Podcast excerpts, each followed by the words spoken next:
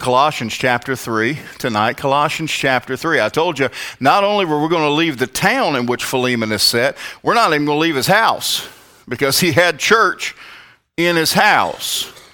And uh, um, so we're staying put, but now we're in the book of Colossians, chapter 3.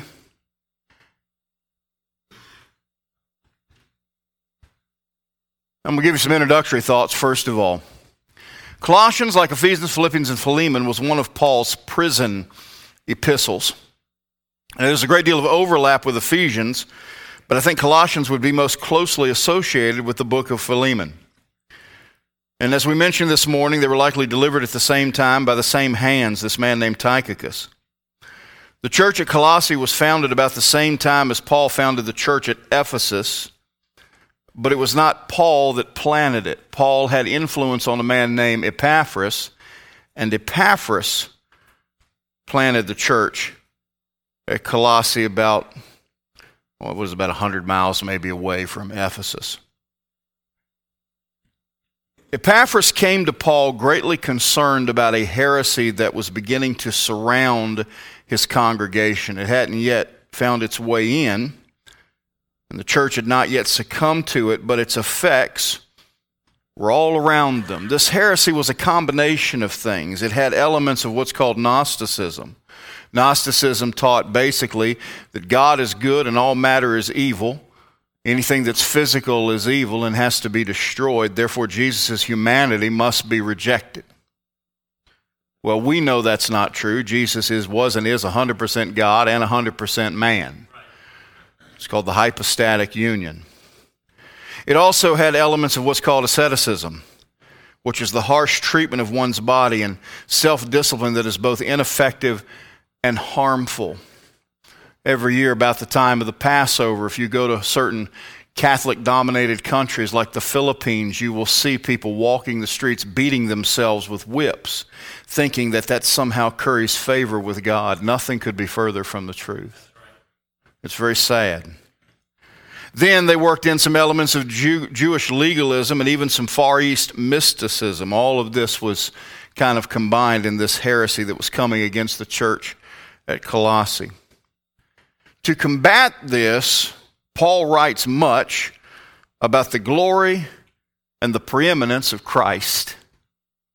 In fact, one of those verses we have here on our pulpit that in all things, Colossians 1:18, the second part, that in all things he, Christ, might have the what? The preeminence. Number one. Number one. He talks about salvation, forgiveness, and holiness. Now, our concern for this message is found in chapter 3 and verse number 1. With all of this in mind that we've just talked about, Paul says, If ye then be risen with Christ, Seek those things which are above, where Christ sitteth on the right hand of God. Set your affection on things above, not on things on the earth. For ye are dead, and your life is hid with Christ in God. When Christ, who is our life, shall appear, then shall ye also appear with him in glory. Let me give you a quick sidebar that kind of ties all this together. When I was a coach, there were times that I would sense the need to separate a player from the rest of the team, maybe in a timeout situation, and I'd ask them this question Where's your head right now? Now, the way that I posed that question and the mannerisms I used in posing that question differ greatly between young men and young ladies. I learned that the hard way. When you ask a young man where his head is, he'll just look at you. Uh-huh, you know, you ask a young lady that in the wrong way, and you've pretty much finished yourself for the season. So let's let's talk about the guys. Where's your head right now? And if I felt especially the need to permeate his skull, I would say, "Where's your head right now, Nancy?" Something like that. It worked better than you thought. Or I would implore them, maybe you've heard this phrase, get your head in the game, right? That's basically the mindset that Paul is employing in chapter 3, verse 2. When he says set your affection on things above, that phrase set your affection means your mind or your thinking. I didn't do a book recommendation this morning, and I meant to. And one of the books that I wanted to recommend, I wanted to recommend any commentary by a gentleman named Guy King. Guy King was an Anglican of all things, but he was an old school Anglican. And his commentaries on First John and Philippians, and the one I was going to recommend this morning, the book of Colossians, are second to none. Don't agree with everything in it, just like any commentary I own, but it was just a tremendous resource. So there's my book recommendation commentary on Colossians or any commentary by Guy King. But anyway, he says this that this passage is all about our ambitions. Listen to this that which motivates us to do what we do and be what we are that which motivates us to do what we do and be where we, be what we are. So Paul is admonishing the Colossian believers to ponder a question that I think would be good for us to ponder as well. Here it is. You ready? Where's your mind? Where's your mind? So Father, would you help us to answer that question? And depending on what the answer is, to get our minds where they need to be. Lord, would you help me as I preach this and teach this? Would you prepare our hearts for your table? And may Jesus be lifted up in all of it. In Jesus' name we pray. Amen. One of the grand things about having the Lord's Supper is it usually means I preach shorter, and all God's people said, Amen. I hear you. Just for that, I might slow down a bit. I'll show you. Let, us start first of all by looking at the context looking at the context. When, when you want to get context over a verse, you go back and read before it. So let's just, for time's sake, let's just look at verse 1. Let's just look at verse 1. If ye then be risen with Christ, seek those things which are above, where Christ sitteth on the right hand of God. What's he talking about? Seeking those things which are above, as opposed to what? Well, when you go back into the, the first two chapters, and particularly chapter 2, you see that Paul is saying that they need to be drawn away, first of all, from enticing words. You see that in verse 4 of chapter 2. What's that? These are arguments that seem plausible. You know, the world can put forth some information that, if you're not careful, seems plausible. Well, of course you ought to live together for your married. How else are you going to figure out whether or not you're going to get along? You take that away from the Bible and the Holy Spirit, that sounds like plausible information, doesn't it? But it's not. The statistics bear it out. It's not, you know. And boy, I tell you, they can put on quite the show to tell you how everything got here. Well, don't you understand? There's a big bang and this happened here and this happened here and this evolved here and this this mutated over here. Man it sounds good. Sounds plausible. But it's not. These enticing words. He says they need to be drawn away from philosophy in chapter 2 verse 8 what is philosophy? That's the highest efforts of which intellect is capable if you take away the Word of God, you take away the Spirit of God, it's the highest efforts of which your non converted human mind is capable. Can I tell you something, friend? We've seen here in recent days how much of a lunatic people can be away from reason and common sense and God's Word. There's some really smart people out there that are telling us that there's more than two genders.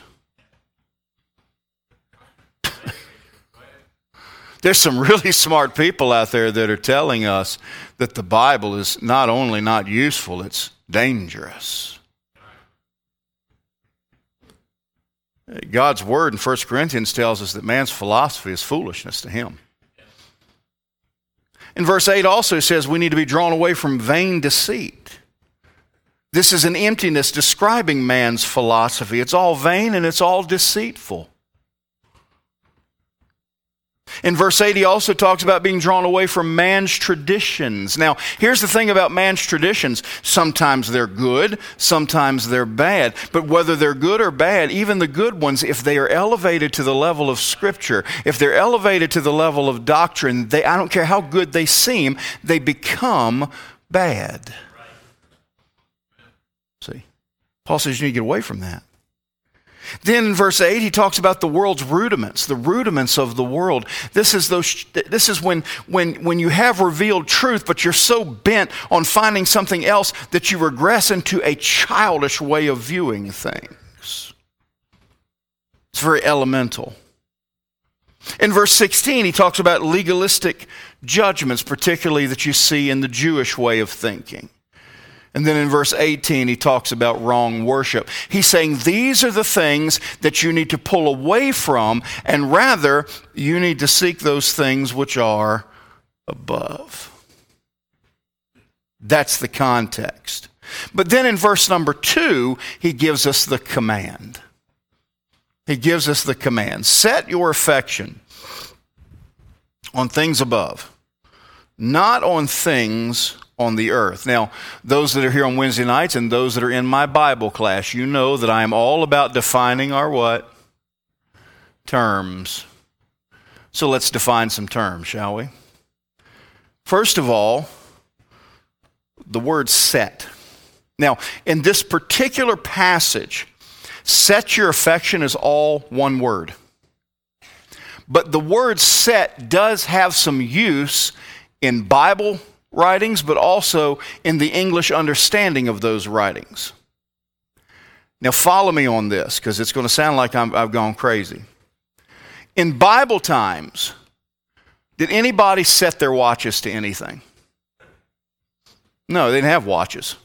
Unless it was like the Flintstones and they had a sundial on their wrist and they'd do it that way. But the word, the idea behind set really does come. What's happened is our phrase today, set your watches, actually harkens back to this way of thinking. What does it mean? It means, listen now, to gauge to a reliable standard. To gauge to a reliable standard. If we're tuning this piano,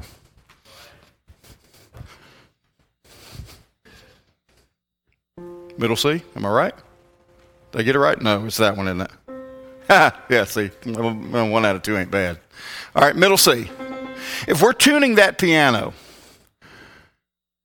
we may get it sounding perfect. But if middle C is tuned to D, is it right? I don't care how beautiful it sounds, if it's not tuned correctly, if it's not set to a reliable gauge, then it's not right. As Christians, if we do not set our lives according to the reliable gauge of the Word of God, then nothing in our lives are going to be right. Nothing. And so when he says to set, it's just like with your watch. Now, for most of us that have a smartphone or a smart watch, we assume that's pretty good time that it's keeping. But in the days before that, what's the ultimate standard for where your time should be set? Greenwich Mean Time, right? Those that lived in England, what they set their watches to? If they lived in London, Big Ben. Because somebody's job was to set that big watch, big clock, to something reliable. Now, here's the problem, Christians, and even Christians are doing this. We have set ourselves to all kinds of standards that are at best transitory. Some of them just flat out wicked. Well, I'm going to do right based on what society says is right and wrong. You better not. I'm going to do what's right based upon what I feel. Oh, here's one. I'm just going to follow my heart. Problem is, your heart is deceitful and desperately wicked. Who can know it, including yourself? Set your affections. What Paul is saying is you need to find a reliable standard and gauge it to that. As we've mentioned, your affection is your mind, your thinking. It's the way you comprehend things. Now, notice this. He says, set your affection on things above. Now, I'm going to say something. Sometimes we read this and think, well, I'm just supposed to be thinking about Jesus all day, every day. Problem is, you can't. As lofty as a goal as that is, the fact is, living in this world requires that we think about other things. If you go to work, you got to think about your job. If you're doing a job that is uh, like like uh, like Brother Josh, Brother Josh does a very serious job in which he he helps in the in the healing of people in surgical situations. In that particular moment, Brother Rourke, Think about your job. Why is this person dead? I was just thinking about Jesus the whole time and sorry. He doesn't say set your affection on Christ. He says set your affection on things. Now, should we spend a lot of time talking about Jesus? Of course we should. But we're not talking about Jesus proper. He's saying set your affection on those things that point you to Jesus. Things that are what? Above, not things of this earth. What's another way we could put that?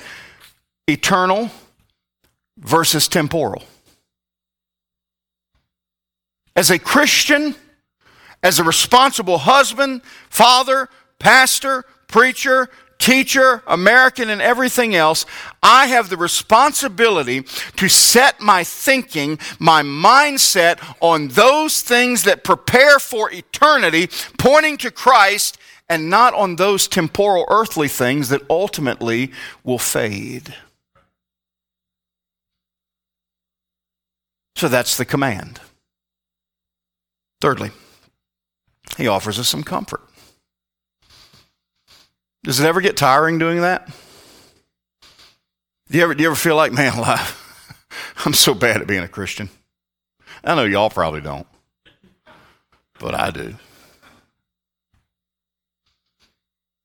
There are times that I sit and I look in, in my spiritual mirror and I say, I'm the worst Christian I know. I'm certainly, certainly the worst pastor I know. I'm the worst Christian I know. I'm, I'm the worst husband I know. I'm the worst father I know. My goodness. How in the world am I going to get the victory over all this? How in the world am I going to make my mind think like it should? Verse 3. What gives us the ability to set your affection on things above and not on things of the earth? For, because ye are dead, and your life is hid with Christ in God. Wait a minute. Isn't that a contradiction to verse 1? Verse 1 says, If ye then be risen with Christ, but then verse 3 says, Ye are dead. Which one is right? Both of them. Well, which is it? Am I alive or am I dead? Yes. Can I give you a verse? Romans 6:11.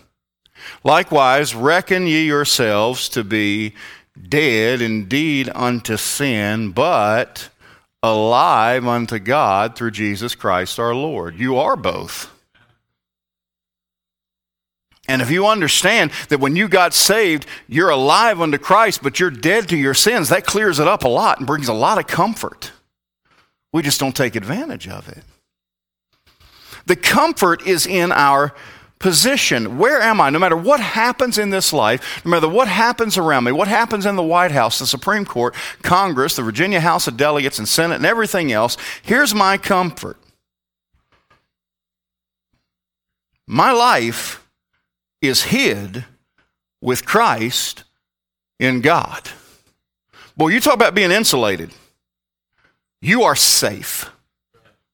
You are hid with Christ in God. And if God hid you, nobody's going to find you. 1 Corinthians 6:17 Paul says but he that is joined unto the Lord is one spirit. So, the context the command, the comfort. But then in verse 4, we get, to, uh, we get to look forward a little bit to the culmination. What's the ultimate culmination of this thing? Verse 4 When Christ, who is our life, shall appear, then shall ye also appear with him in glory. That's how this thing ends. And what's great about how it ends is that's also how it begins. I've told you this before. I look forward to a lot of things about heaven. I do look forward to seeing the Lord Jesus. I look forward to having a lot of the questions that I have answered. Do you have questions? Do you wonder what he looks like? Now we know what he smells like, don't we? Aloes, cassia, and myrrh. That's what the psalmist said the Messiah smells like. This garment smell of aloe and cassia and myrrh. So I know what he's going to smell like. What's his voice sound like? What color his eyes? Probably brown, because most of the Jews of that day were. I don't know that for sure, though. But that's not the only thing I'm looking forward to. Well, I'm looking forward to the streets of gold and the gates of pearl. I'm looking forward to the crystal river. I'm looking forward to the trees that got fruit that changes every month. So if you don't like one, just hold on, there'll be another for the healing of the nations. I'm, I'm looking forward to everybody knowing I'm right about Paul writing Hebrews. I'm looking forward to seeing loved ones. And when I see them, they won't many of them won't look like they did when they left.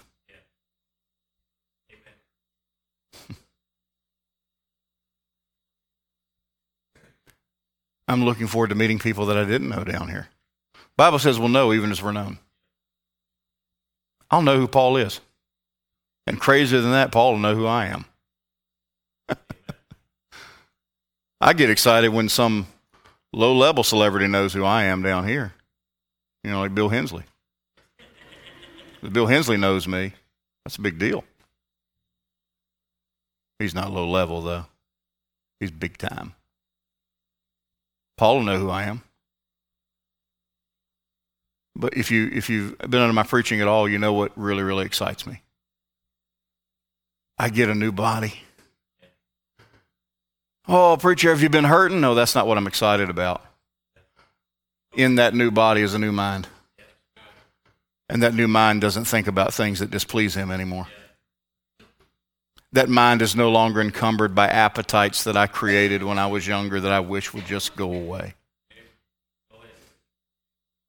That mind is no longer sullied by wrong motives and wrong ideas. My mind will glorify Him as much as I've ever wished to in my body. And never again will I ever entertain anything that's displeasing to Him. I really look forward to that. That's, that's a lot of hope there, isn't it? So we've been through this. We've seen the context. What Paul says you need to get away from. We've seen the challenge, or the command, rather. We've seen the comfort and the culmination. But what I want to leave you with tonight is the challenge. Until our faith becomes sight, we are ever under a challenge. And this is the question that I want to ask you. It's the same question I'd ask you if I was your coach. Where's your mind? Right now. In this moment. Where's your mind? What motivates you to do what you do and to be what you are? Are you motivated? Have you set your affections on things above?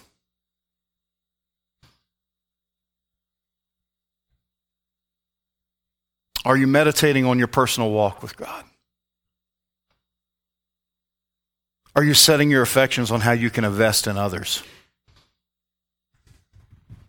Things like soul winning, how to make much of your personal joy that you find in obedience to Christ. Are these the affections you've set your mind on? those things that lean towards eternity. I knew a preacher growing up that used to always say to live in light of eternity. J.B. Lightfoot said this He said, You must not only seek heaven, you must also thank heaven. Because that's where we're headed, y'all. Now, am I saying that we can't be involved in things on this earth that some would consider temporal? Sure, we can. But, but like, like for instance, Miss Carly, her job with that volleyball team is not just to teach them how to play the sport. How can that sport be used for eternity's sake? Granite Christian Academy is not about getting kids into good colleges. If they get into good colleges, great, praise the Lord. But we're about preparing them for eternity. As a husband, I am not just striving to be a great husband so people can say, I'm a great husband, or my wife can brag on me and say, I'm a great husband. I want to make a difference in eternity as a husband, as a father, and all the other roles that I play in life. Everything connects to eternity. So, as we approach everything we do, are we doing so having set our affection on things that are eternal? Or is our mind on things on the earth? I've got to get better at this sport. Okay? Why? Why? Because if you want to get better at this sport to provide an avenue for you to reach more people with the gospel of Jesus Christ, then have at it. But that's usually not the case. It's this it's okay to be great at a sport, but remember, don't let it take your affections from above to the earth. Where's your mind? Fame. If you want people to know you instead of knowing Jesus, then something's misaligned. But, but I've got I've got to reach a certain status. I've got to advance at my job. I've got to earn a certain amount of money. I've got to I've got to reach this level of happiness or satisfaction. All of those things, if kept in their right place, can be useful. But what happens more often than not is they become their own means to an end. Everything we do needs to be with eternity in mind. How can this be used to make a difference for eternity? Amen. And that's the challenge. Where's your mind? Is your mind pointed this way or this way? Where's your mind?